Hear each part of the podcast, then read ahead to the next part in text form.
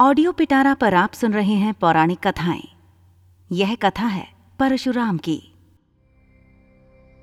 मर्यादा पुरुषोत्तम श्रीराम, जिनका सादर नमन करते हों, उन शस्त्रधारी और शस्त्रज्ञ भगवान परशुराम की महिमा का वर्णन शब्दों की सीमा में संभव नहीं।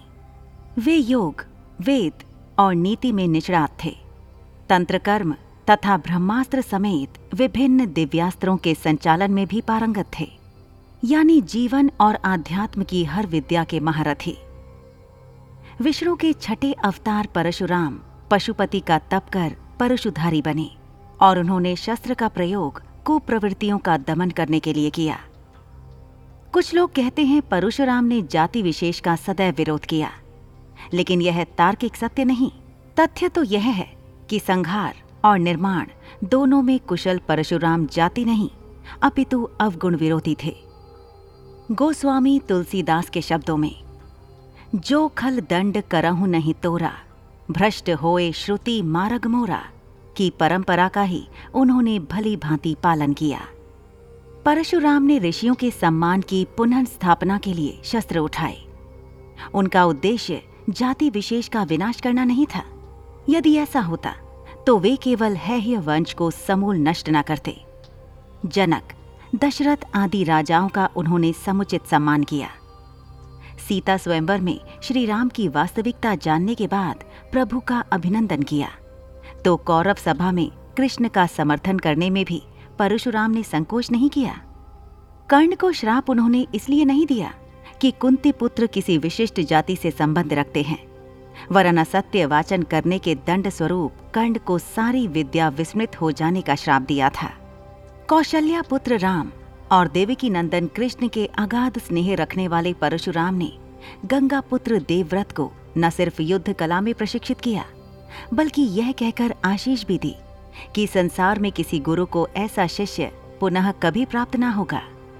पौराणिक मान्यता के अनुसार अक्षय तृतीया को ही त्रेता युग का प्रारंभ हुआ था। इसी दिन यानी वैशाख शुक्ल तृतीया को सरस्वती नदी के तट पर निवास करने वाले ऋषि जमदग्नि तथा माता रेणुका के घर प्रदोष काल में जन्मे थे परशुराम। परशुराम के क्रोध की चर्चा बार बार होती है, लेकिन आक्रोश के कारणों की खोज बहुत कम हुई है।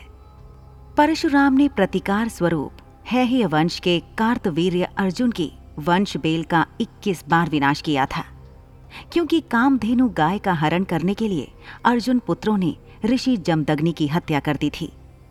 भगवान दत्तात्रेय की कृपा से हजार भुजाएं प्राप्त करने वाला कार्तवीर्य अर्जुन दंभ से लबालब भरा था। उसके लिए विप्रवध जैसे खेल था, जिसका दंड परशुराम ने उसे दिया। ग्रंथों में यह भी वर्णित है कि सहस्त्रबाहु ने परशुराम के कुल का इक्कीस बार अपमान किया था। परशुराम के लिए पिता की हत्या का समाचार प्रलयातीत था। उनके लिए ऋषि जमदग्नि केवल पिता ही नहीं, ईश्वर भी थे। इतिहास प्रमाण है कि परशुराम ने गंधर्वों के राजा चित्ररथ पर आकर्षित हुई मां रेणुका का पिता का आदेश मिलने पर वध कर दिया था। जमदग्नि ने पितृ आज्ञा का विरोध कर रहे पुत्रों रुक्मवान, सुखेन, वसु तथा विश्वानस को जड़ होने का श्राप दिया, लेकिन बाद में परशुराम के अनुरोध पर उन्होंने दयावश पत्नी और पुत्रों को पुनर्जीवित कर दिया। पशुपति भक्त परशुराम ने श्रीराम पर भी क्रोध इसलिए व्यक्त किया क्योंकि अयोध्या नरेश ने शिव धनुष तोड़ दिया था। वाल्मीकि रामायण के बालकांड में संदर्भ है कि भगवान परशुराम ने वैष्णव धनुष पर शर संधान करने के लिए श्रीराम को कहा।